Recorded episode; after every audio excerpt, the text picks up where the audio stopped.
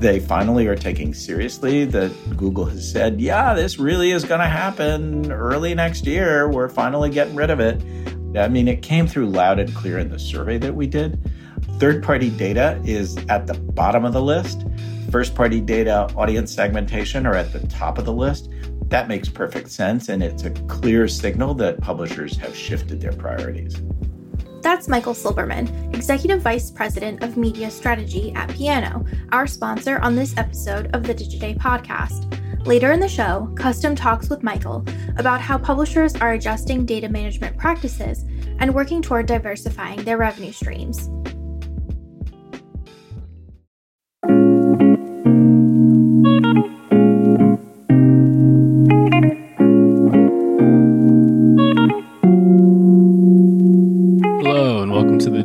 Podcast. My name is Tim Peterson. I'm the senior media editor at Digiday, and my co-host Kayleigh Barber and I have traded this week, and she's the one out of town. So let me tell you about this week's episode. Our guest is Raashee Gupta Erry, who runs the consultancy Uplevel Digital.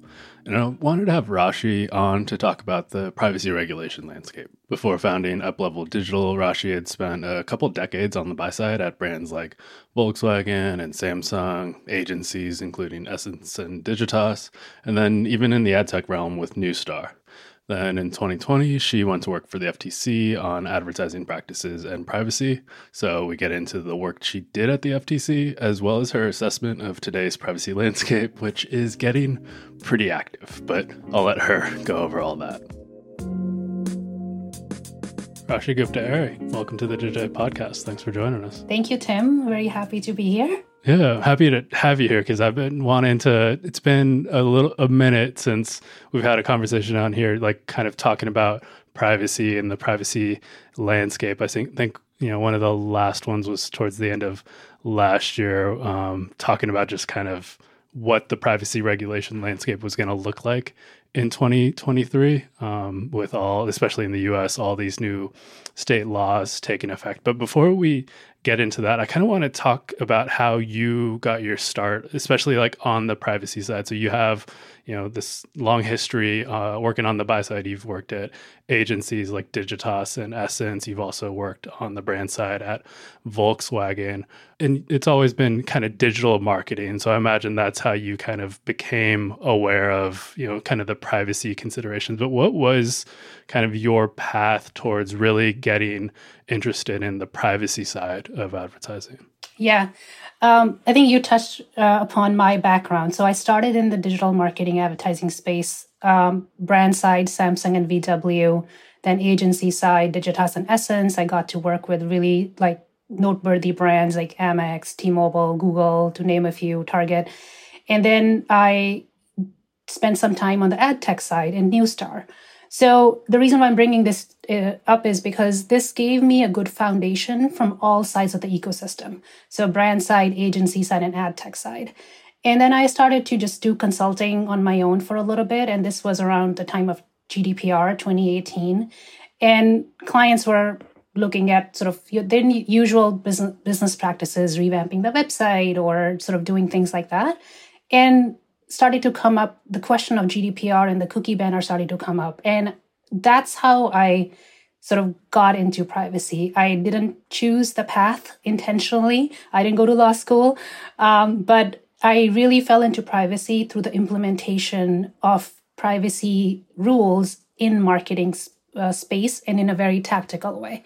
And it's just um, because i've been in digital marketing advertising world like data targeting measurement analytics has always been sort of part of the normal course of life for me. I just started to get interested and kept sort of a curiosity for it kept my ear to the ground just trying to like learn the space alongside. And um, it all came full like real for me when i got an opportunity to go to federal trade commission. So this was in 2020 i was appointed as a white house presidential innovation fellow and got to ch- got a chance to go to FTC uh, to work on advertising practices and privacy matters. And that's where I really saw the intersection so closely um, in terms of how the businesses operate, how the market operates, how sort of like the back end and the front end operates, what are the harms and the benefits to consumers. So really, that's where um, I got to see a deeper picture. And I spent two years at FTC, finished my term, um, and um, now I'm out back in the industry, uh, working at the same intersection of advertising, marketing, and privacy. And so I wanted, you know, go back to the GDPR days and like that really being kind of your gateway into privacy. I feel like a lot of people I was talking to at the time, especially on the agency side, who are having to kind of field client um, inbounds about GDPR, that it kind of pushed them in a way like away from privacy. Like it was a lot of sentiment of like, God, I can't wait till we're done with all this GDPR stuff and we can just kind of move on with our lives. But for you, it got you more interested in privacy. What was it about GDPR or what you were hearing with clients um, that led you to get more interested in privacy? Um, I think it was more uh, curiosity because it was, and sort of just a, a, a kind of like a hinge of some sort that this may stay around for longer. And um, just if this is staying around for longer, I do want to sort of understand this because this is, to me, it, it was a little bit of a nerdy thing. Is seemed interesting. It was sort of like, okay, well, we do all these things on the marketing side and we do all these things on advertising. We collect all this data. We are doing all these design practices and everything in when you're designing your experiences. And now this is another thing you have to figure it out. So to me, it was more sort of watching it. Is this going to stay or go? Uh, and part of me was like, well, if it stays, then I should learn about it. So, what were the conversations that you were having then with clients, or how you were kind of thinking about both privacy, but then also like the use of data, the collection of data in the advertising industry? Because I feel like people can kind of go two different ways with it. You know, one, oh my God, I can't believe all this is happening. How can I help to mitigate this happening, this, you know, collection and use of data? Other people can go the route of, oh, this is really interesting. How can I do more of this or enable more of this data collection and usage? Yeah, it is more around the very tactical aspect of we have a new site that we need to build or we're updating our site. Do we need to do anything about GDPR? And do we need to put in the consent requirements, the cookie banner? Or sort of should we ignore it? Should does it apply to us? So it was very much sort of those due diligence questions that started to come up and that's where um, it was more like okay well let me figure this out or let me at least do some digging and understand it and be educated enough to be able to um, have a conversation with the client and their attorneys and their legal people to just have a business conversation. And um, as i said like it was it was very uh, tactical in nature. I, I didn't go deep into like the legal basis and all the sort of aspects of GDPR. Um, again, it was it was not until I sort of went to FTC where I started to really get deeper understanding and um, uh, becoming a lot more familiar with the US side of privacy. Got it. Okay. And so, speaking of the FTC, so um, listened to an interview you did with AdExchanger for their podcast a few months ago, and you know, in it you talk about you know they had written an article um, in you know I think early 2020 um, where the FTC was kind of you know putting out a call for advertising experts to come work with the FTC. And yes. it sounds like you saw that article. And yeah, like, yes. that's that's and how I got there. what was it that like? Why did you think, oh, that's something I would want to do? So, um, before even I saw that article, I, as I said, I've been curious and interested in the world of privacy and um, sort of, I even on my own did like OneTrust certifications, did like um, IAPP certifications, or wanting to continue to learn all that stuff. So it was on my mind, and it was something that I wanted to at some point in my career make the connection with and have saw the intersection that I wanted to go for in terms of advertising, marketing, and privacy sitting together. And when I saw that article, um, it was what sort of I was like, well, this could be a way for me to learn and a way for me to like uh, two-way street, right? One, learn about the regulatory side, learn about how privacy regulations, how ad practices intersect from a reg- from a federal regulation perspective, and as well as I spent 18 years in the business in advertising world. So FTC uh, wanted to have somebody from the industry who understands uh, all the sides of the ecosystem, who understands how the players operate, what are the sort of systems, what sort of like the processes, workflows, and so it was it was an opportunity for me to like help them, give uh, educate them, and sort of strengthen their work as well as well as learn about the privacy world. With that, like, what was kind of the the scope of the work that you did there with the FTC? You were the subject matter expert when it comes to what was it? Advertising, advertising ad practices yeah. and privacy. Yeah. Um, so my work, I I started off uh, at um, my initial assignment or engagement there was what I said before. They wanted to come in. They wanted to learn about the ad ecosystem from the inside out. They really, they obviously, FTC isn't like they're looking at it from the outside. They're always like looking at it and trying to understand the industry from their vantage point. And they wanted to understand how the inside of the system works. Who, what are the decision making? How does a campaign come to life? What are the different players? How does a Lumascape make any sense? So things like that. And I, my first engagement was designing a training program for the FTC staff and um, about the advertising world, about the advertising ecosystem, about all these DSP, DMPs, CDPs, like how all these uh, players work together. What are advertisers doing? What are agencies doing? What are um, analytics partners doing? Like a, a sort of like a very 30,000 foot view of how the industry works and what are the different players in the ecosystem and how they interact with each other. Um, and that was my first sort of engagement coming in. And very quickly, I started to take on more, um, get more involved in various other eh, matters of FTC.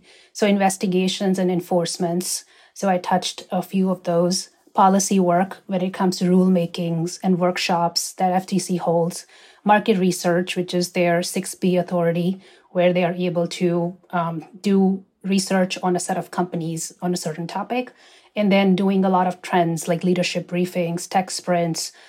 Um, got to really dig into like some of the topics that we all in the industry grapple with, like privacy, privacy sandbox or ATT, algorithmic harm, AI bias. So a lot of those things. So that's my remit sort of broadened quite a bit but I still, all my work centered around advertising practices and privacy. So investigations that I was touching, for example, were in that those two buckets. For uh, the any any market research I was doing was in those two buckets, because so that's that's sort of how it was broad, but and also it was um, specialized. On that note, like, were there any types of advertising practices that the FTC was specifically you know focusing on or had an eye on or you know had you um, have an eye on? I mean their remit is so broad under section 5 like everything that is uh, under unfair and uh, under the umbrella of unfair and deceptive practices. So these practices can range from very broad topics such as consumer fraud scams deceptive claims things like that which is the core ftc um, portfolio and then there are sector specific, right? So you have uh, sometimes like these un, unfair practices take place in credit and finance and children's privacy and security breaches. So then you start to narrow the funnel, then you get the spe- sector specific. And then most recently, as we see, a lot of their priority is focused around children's data, location data, um, health related data priorities, sensitive data. So the, it's sort of like it's not necessarily like um, it's not silos, if you want to call it. Like one thing can lead to impact in a lot of different ways. So for example, most recently, as you're seeing, there is there is a lot of scrutiny around technology and marketing practices that are used which cause data abuse. So, for example, pixels. So, use of pixels and the impact of using pixels in terms of data leakage, in terms of uh, data sharing, which is not transparent. It, that that has applications to children's data, so children privacy. It has application into health data, so it relates to health companies. Um, there are dark pattern issues which are uh, prevalent around, like um, that are that could be just consumer dark patterns, could be children dark, children focused dark patterns. So it really is. Um, it's a very interconnected web of all the different uh, areas that they look at. Um, so it's it's hard to just say like black and white in some cases. Yeah, but you touched on like a few of the ones that have kind of stood out to me over the past couple because you know when um, Biden took office and then brought in Lina Khan to take mm-hmm. over the FTC, um, there was I think a lot of attention being paid, and, and it kind of I think perked a lot of people up. Certainly perked me up as she had a reputation for being um, very tough minded when it comes to tech companies and you know the use of data. But then you know Amazon specifically, that's a whole other issue. But kind of um, more of a hardliner when it comes to tech companies, and so I think I remember our, you know, one of our former reporters, KK, doing a lot of reporting, talking to you know folks at the FTC and trying to ascertain. Okay, it seems like enforcement's going to ramp up. To what extent can enforcement ramp up, especially given that the FTC has historically had challenges in terms of having enough resources to really enforce things. Um, and there's been you know a number of announcements made and, and, moves made by the FTC over the past few years when it comes to tracking pixels, as you mentioned, dark patterns. As you mentioned, there was the Kochava lawsuit as well. But I've had a hard time kind of putting my finger on whether what impacts any of that have had, like the Kochava lawsuit, for example. In what I think it was May, a federal judge in I think it was Idaho or Iowa, one mm-hmm. of the mm-hmm. I states. It was one of those two. Dismissed that lawsuit. I know the FTC's like since refiled it, but if there's been also kind of the obviously the Microsoft Activision Blizzard um, lawsuit that's you know gotten dismissed, where it feels like the FTC hasn't had the impacts that I was expecting it to have, you know, looking back at, at 2020 and kind of all the anticipation for what uh, Lina Khan's FTC would end up doing. Yeah, I think, I mean, it, you have to look at it like in big picture, right? So these are a couple instances and look at the magnitude of work that FTC does. Some are highlights, some are prominent things, and some are sort of like more business as usual. So and the resources are slim. They are not there they haven't it hasn't like gotten ton of more cash or ton more people like so it's still very limited. So there comes the need of prioritization. And and also any action that ftc has to take whether it's policy making whether it's regulatory whether it's enforcement these are lengthy processes. And um, some some that we see now are uh, there there's a lot of activity that is happening now from ftcs as you may have seen like if you go back like a year year and a half back they have a lot of um, enforcement actions going after these healthcare companies who are taking who are released uh, um, irresponsible with people's sensitive health information like GoodRx, BetterHelp, Premom, like some of these. Then you have some of the children's privacy cases which uh, you touched upon one of them, like the the uh, Epic Kochava, Kochava is the the location one, and then you also have Microsoft Xbox, Amazon Alexa, Edmodo, Epic Games. Uh, Facebook's order is being um, sort of revisited again from these are all from children's privacy perspective then dark patterns publishers clearinghouse which is a more recent case with pch as we all know we get a lot of mailing from them uh, over the years. And then epic fortnite again. So it's it's um there is a lot of i would say if you look back and look at the full portfolio and try to track in terms of like what is going on with FTC and what actions are they taking, I think there is a lot that's happening. It's that some of the big ticket items that you may be waiting for maybe haven't gone where you need you expected them to be uh, to go, but at the same time, there's a lot of lot of groundswell, a lot of movement that is happening, which is causing some of these sectoral changes to happen.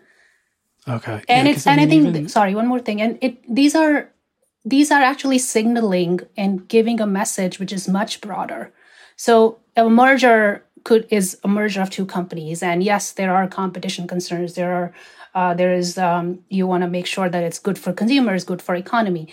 But at the same time, like on the consumer protection side, some of these enforcements have have really like important takeaways for businesses at large, like across industries. So Pixel is an example, right? So these three companies are have had to do with pixel tracking, where um, Meta, Facebook Pixel, or other ad tech pixels were used, where data was then sent um, without without consent, and um, data sharing happened. So these are this is applicable to anybody. So I think there are implications that are much broader um, from just the companies and these maybe small companies um, in the in in in your mind where you may be like looking at big tech uh, but at the same time i think they have big um, takeaways. Okay. Yeah because i mean even you know betterhelp for example they got hit i think it was february of this year if i'm not mistaken.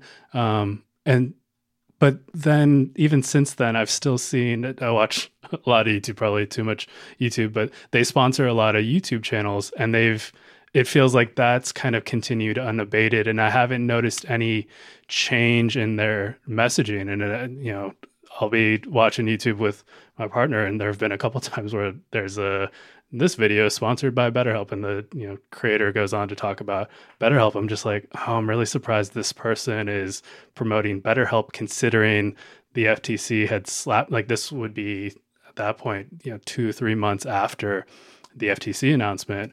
Um, that it just felt like a weird alignment and it felt like the kind of thing of are people not aware of you know the FTC's you know action against BetterHelp or is it is this kind of just a sign that you know there isn't that impact really being felt there even you know like you mentioned the tracking pixel side of things I think a couple months ago um, right around you know when there was all this attention being paid to TikTok and is TikTok going to be banned in the U.S. and what's TikTok doing with um, data from people in the U.S. TikTok rolled out a tracking pixel, and you know it felt like the kind of thing of like, well, that feels like that would put more of a target on TikTok, but it didn't seem. And so if I was TikTok, I'd be thinking, eh, maybe right now is not the best time to do that but they did that and it doesn't feel like anything's really come of that or there's really been any attention paid and maybe that's just because they're what they're doing with the pixel is all like very sanitized and above board and so they don't have any reason to be concerned but it just feels like i mean even just the words tracking pixel it feels like that has very negative connotations and it's hard to think of many positive connotations yeah I think it's it's this comes comes back to resources, right? So if uh, it's any regulator, FTC or anybody, everybody they have re- limited resources, so they can't go after every company and try to sort of put out like slap them on the wrist like every single company. So, but that's where investigations come into play, right? So when they start to see behavior, a negative impact, consumer harm, consumer complaints coming and that's where prioritization comes in and then they fig- then they have to decide whether they want to go after xyz company or not we're going to take a quick break to hear from our sponsor and we'll be right back i'm christina koh senior editor at custom digiday media's in-house agency in this podcast interstitial story sponsored by piano we speak with michael silberman the company's executive vice president of media strategy, about how publishers are adjusting data management practices and working toward diversifying their revenue streams. The biggest change that we've seen in the past year or so is much, much more focus uh, than in prior years on actively collecting first party and zero party data. We started talking about this I don't know, back in 2020 when Google first made the announcement that they were deprecating third party cookies in Chrome. We'd already seen the impact of that in Safari and in Firefox. And our message to our clients was you need to start thinking about this and you need to actively begin to collect this kind of data um, because it will take you a while. You know, fast forward three years, and I think we're in a very different place. The awareness is certainly right at the top. Everybody knows that this is a tactic that they need to pursue. But the key difference is that now they're actually starting to take action um, and are much more focused on gathering first party data through instrumenting their website, through you know, using a DMP or a CDP. As publishers take action to build out strong first party datasets, they're also thinking about audience segmentation and how that affects their business strategies and offerings. Here, Silberman highlights some of the results from Piano's recent State of the Industry report with Digiday. They finally are taking seriously that Google has said, yeah, this really is going to happen early next year. We're finally getting rid of it. I mean, it came through loud and clear in the survey that we did. Third party data is at the bottom of the list. First party data, audience segmentation are at the top of the list. That makes perfect sense. And it's a clear signal that publishers have shifted their priorities. They're understanding that they need to use that data in order to drive their audience segmentation tactics, beginning to think about all right, what slices of audience are most important for our subscription business?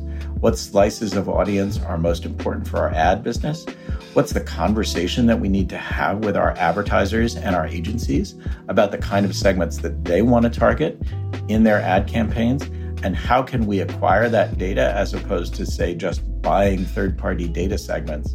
Publishers are realizing that as they work to ensure the data they're acquiring is of high quality, they also need to establish a solid team structure to execute these data management strategies. Publishers that are thinking about this most clearly understand that they need to have a dedicated data management function within the company, and they are a- acting on that and building that team and saying, okay, this team needs to execute our strategy, sort of understand all our data sources, aggregate it, those data sources across those different channels, pull it all into one database, and then that team needs to be responsible for measuring results, understanding progress, understanding impact, potentially also adopting specific tools to be able to measure the value of those segments where are the segments that are most valuable for us to be able to um, try and go get more of that data or go find more of those kinds of users other places on the internet and bring them back to our website. All of those tactics can lead to better measurement and clearer understanding of the results that you're getting out of that data management strategy. You've been listening to Michael Silberman, Executive Vice President of Media Strategy at Piano, our sponsor on this episode. And now back to the Digiday podcast.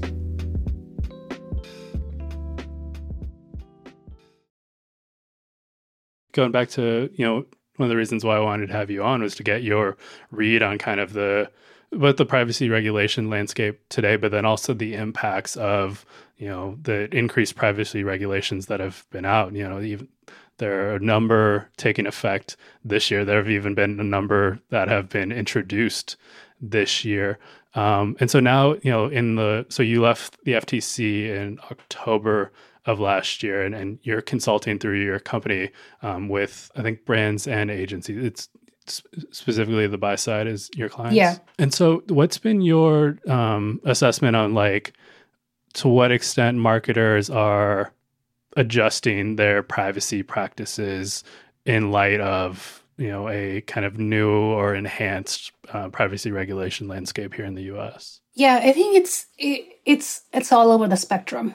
Some are more um, some are more on the one end where they are very much sort of aware, very proactive, or wanting to sort of make uh, make a conscious effort.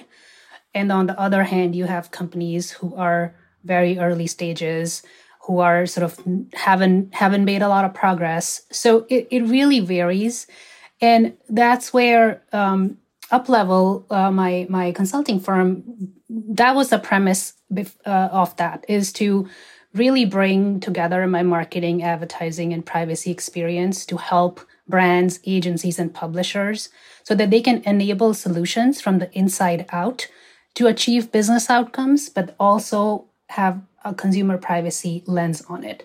Because uh, let's be real, like privacy and advertising or privacy and marketing are two uh, two odds. It's like almost kind of like marketers don't want to uh, limit the use of data because it gives us all this great uh, benefits of like co- cost efi- co- uh, efficiencies of efficacy effectiveness personalization all this stuff.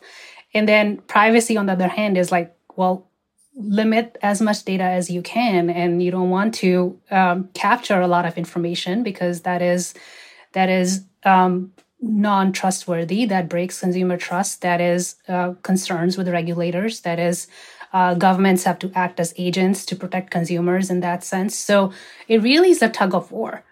And um, that's that's where um, going back to your question companies have to like it or not, you kind of have to embrace it at some point. Because this train has left the station and you either get on it or you're going to be left behind. Because as you've as as we talked about some of these enforcements and i don't want to use sound like just a, a fear tactic but if you look at the the funnel of privacy right so you have regulation you have enforcement actions that's sort of like something that companies always want to avoid because of reputational risk, financial risk. Um, then you have compliance. So if you can be compliant, you can be in a better place. But then that's a lot of legal work. That's a lot of privacy uh, focused work.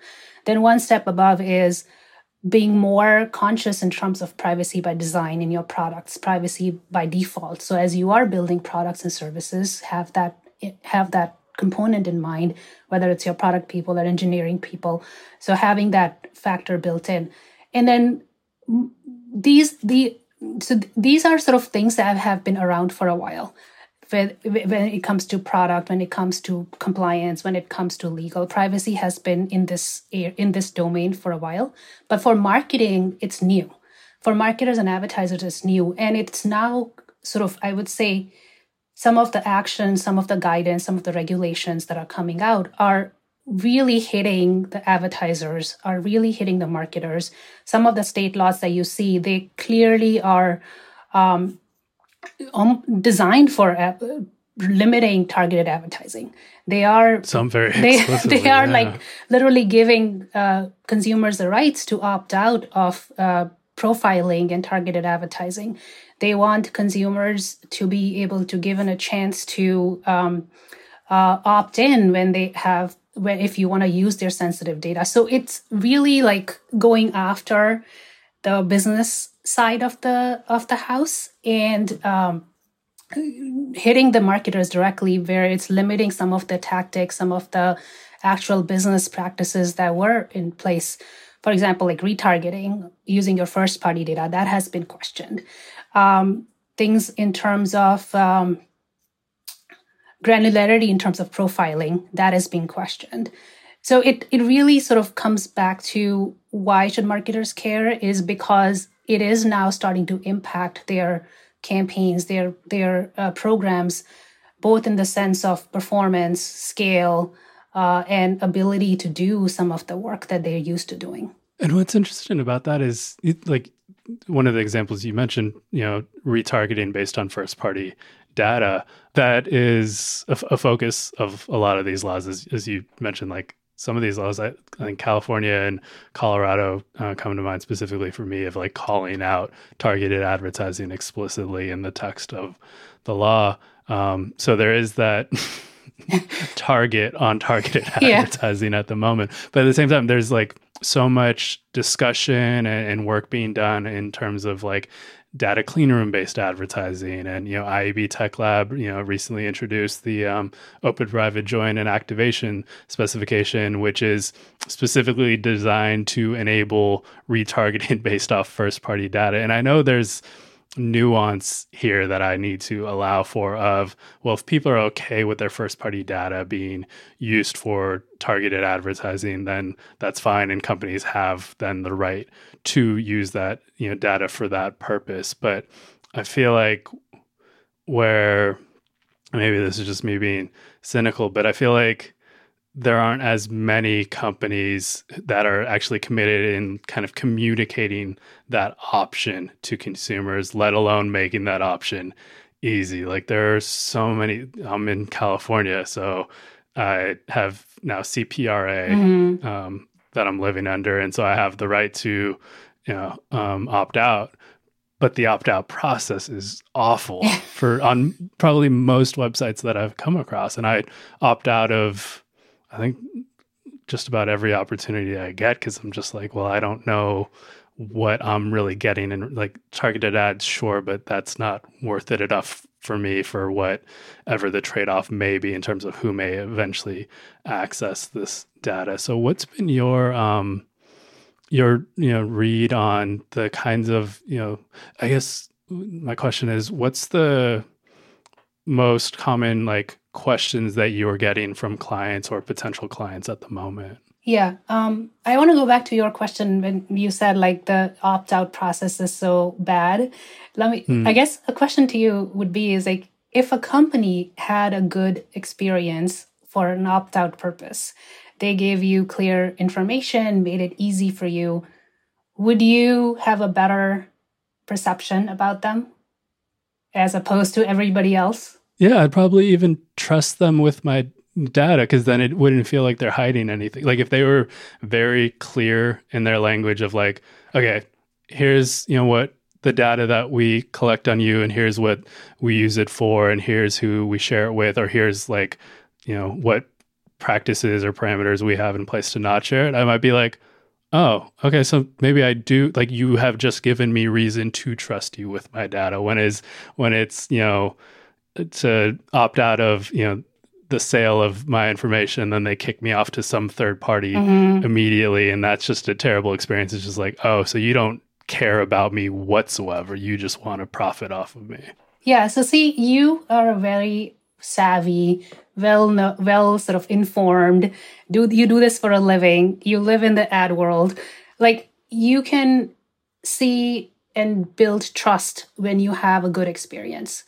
And people unlike us who are normal consumers like think about them right? If they get a good experience they're going to have a good perception about about the brand and it builds the long-term trust. And i brought this uh, i just asked you this question impromptu was this is the sort of things that i talk to clients and potential clients is like think about the experience that you are providing. And i use the analogy of like if you are you have a house and you are uh, ready to you want to do some spring cleaning. You want to make sure your house is nice and welcoming from the outside. Then you want to clean up from the inside make it cozy and comfortable and sort of like delightful for your daily living. And then you want to go into the dark corners of the house where there's like your boiler room, your uh, sort of basement, your storage, to make sure there are no leaks and cracks and things like that. So that's where that's the same thing that I uh, talk to brands when I say like, okay, your business is your home, your brand is your home. It could be a house of brands or a branded house. Either way, your outside is your digital experience, which has to be fair and ethical. So that's where helping them avoid dark patterns comes in. So qu- asking questions like this is what I ask people is like, okay, if you go somewhere, you see an, uh, a, a button that says accept very loud, screaming in your face, and then you see a budget button that says reject in a tiny gray font, what would you think about it? Two, uh, inside of the house, which is your marketing programs, your advertising programs, your strategies. So, are they constructed from the very beginning with privacy in mind? Like, that's where have you done your pixel audits? Do you know what you're collecting and sharing and sending across the firewall? Do you know what you're doing in terms of uh, making sure your brand is sustainable when cookies go away? Do you have a do you have an experimentation uh, uh, strategy to try new things for when 2024 when Google rolls uh, gets gets rid gets rid of cookies? So that's again making sure the inside of the house inside of their of the brand they're it's more sustainable it's more privacy conscious and it's focused on business outcomes. And then the last thing is the hidden corners which is legal and compliance. You always want to stay away from it right? So you always find a way to avoid it. You don't want to deal with uh, the the boring the the unsexy uh, part of um, uh, our business. But that's where we help to navigate them right? So we try to like explain it in a simple way. We try to like connect the dots. And since I'm able to speak the language on both sides, I'm able to sort of like build a bridge between marketing, privacy, and advertising so that uh, you you kind of want to end of the day business has to run you have to pay they have to pay their bills they have to sell their products and services both marketing and legal work for the same company and there has to be a way to bridge the gap and innovate together. Some things will be doable, other things may not be, but then it's all for um, the you want to make calculated risks. Because in, in, a way, privacy compliance is kind of like insurance yeah. Know, for companies of, you know, you're basically selling them on something that they hope they never need um, but could need one day. And if you know that day comes, they're going to really want to have it. But it can be hard to get companies to, um, at least from you know what I hear in, in, talking with you know folks in the industry, to get companies to prioritize privacy compliance because it's like, well, how much is this going to cost? And it's not really like I can measure a return on investment on this. Really, like the measurement would be like how much I'm not getting fined by the FTC or California's Attorney General. Um, and then, you know, with the economic downturn, you know, most recently, it's like, why am I going to dedicate money towards that when I'm laying off employees or I'm, you know, my budget is under pressure from our CFO? Have you found anything in, in your conversations with your clients that, you know, moves the needle in getting them to prioritize privacy compliance? I think it starts with like, again, you mentioned it like an easy way or a, or a direct way that everybody sort of looks at is like the monetary risk that may be uh, they may they may sort of like be faced with. So, but again, to your point, right? A lot of times, I've been in conversations. You may have been in conversations when you're talking to a, uh, when you are in a marketing role and you talk to a legal person. They give advice. They tell you don't do this, don't do that. But end of the day, like, well, it's business risk. You have to decide. So, um, so it's the the risk. I think there are there are degrees of risk. One is the financial risk that you have. Then the other is um, business risk. So, like if you are if you are sort of not following the right privacy principles, if you are not sort of giving a good experience to consumers, like let's put it like on the front end, right? So you can see that on the front end, then are you going to be losing people, losing conversions, losing sort of customers? Or is there going to be a decline in loyalty? Is there going to be a decline in repeat customers that you may expect because consumers didn't have a good experience? Um, and then it comes to reputational risk, right? So when you get put up in Digiday and somebody you write and you Tim write about a company that didn't do things properly, it's a reputational risk. It does sort of um, have is a PR disaster for them.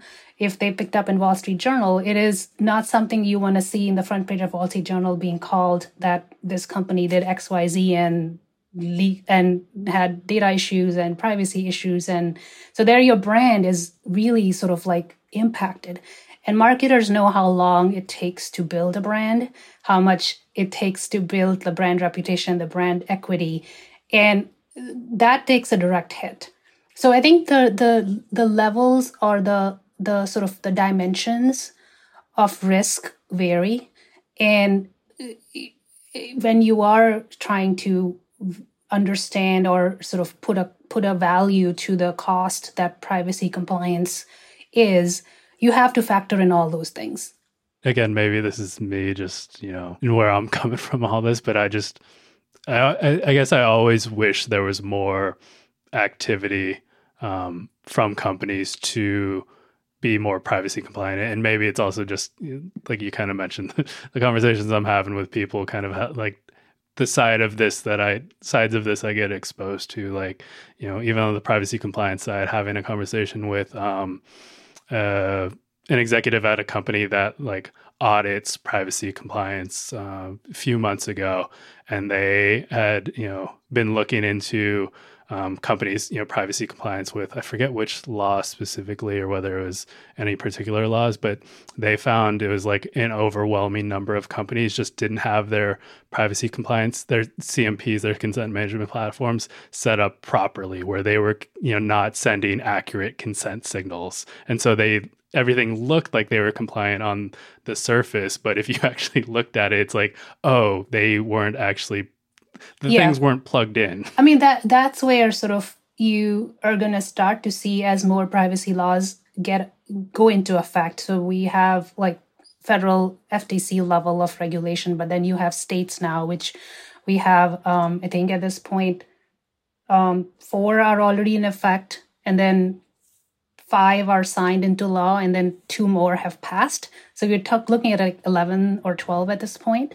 So as more of them come, into place, right? So there's going to be more um, regulators, state regulators looking at these companies, and they're going to start to see like what's going on with their privacy policy, what's going on with their preference center, are they like what's going on with their uh, DSAR portal? Like they're going to sort of like just ex- try to like see the company's privacy infrastructure and privacy uh, practices as a consumer would see. So, and that's that's when you start that's the first sign when they start to dig in, right? So if they don't find the appropriate language, the appropriate information, the experience, the it's too hard to navigate as a consumer and then they want to go in and like ask those questions. So you may not have seen a lot of that just yet, but because with with more laws coming in, there's going to be more um, watching and more sort of um, investigations that will happen, which will then create a, a, ripple effect, and then you'll see more companies trying to like follow uh, follow the path of um, privacy. God, I, I hope so.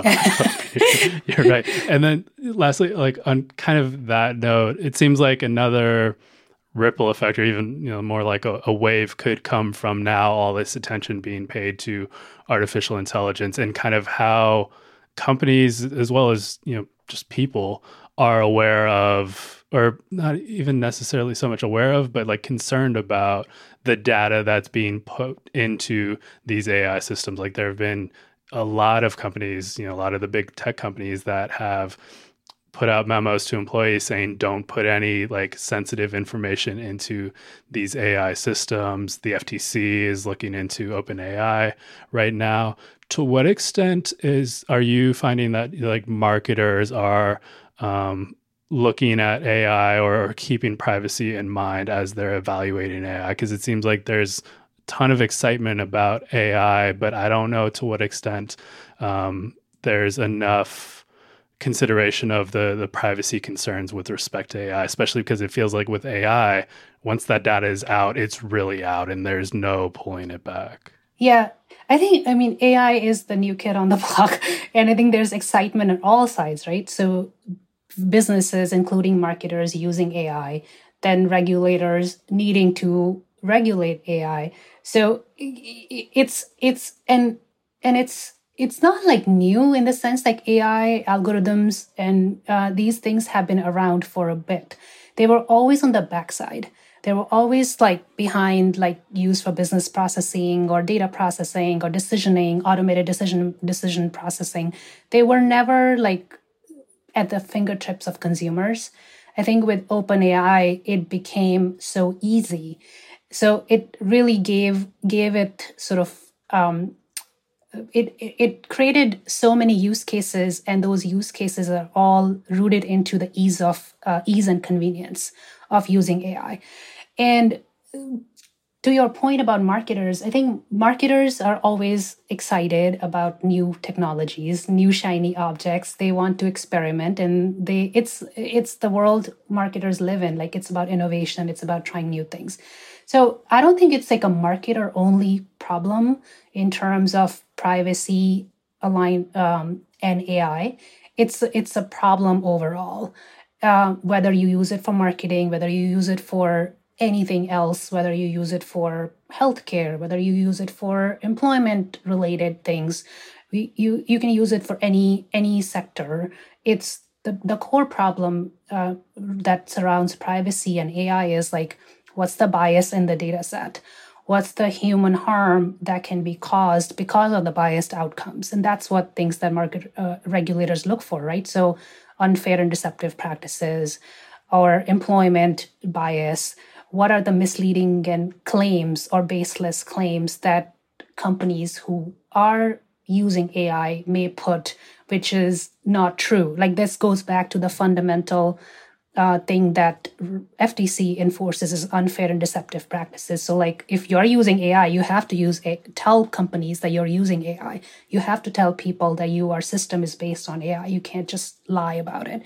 And then privacy of user user data, whether you're putting in marketing data or employee data or product information or financial information, any information that goes in, it's transparency of how the data is used, how it's collected, what are they doing, how are they processing it. So I think the it's not a marketing only problem. It's it's it's the fundamental AI um, and privacy questions that are unanswered still. Okay, hopefully we start getting some answers. Yeah. Maybe I just turn to ChatGPT and ask. yeah, you're like, what are your privacy concerns? Let's see what you say. Maybe you, you Yeah. should you should post about it. Yeah. Awesome. Well, Raashee, really appreciate you coming on the show. Always enjoy speaking with you. So thanks so much for doing this. Thank you. I hope this was helpful, and I hope there are some takeaways for the folks listening. And thank you for listening to the Digiday podcast. Please don't forget to share this episode with someone who you think would enjoy it. You can even rate us on Apple Podcasts if you like. And we'll be back next week with another episode.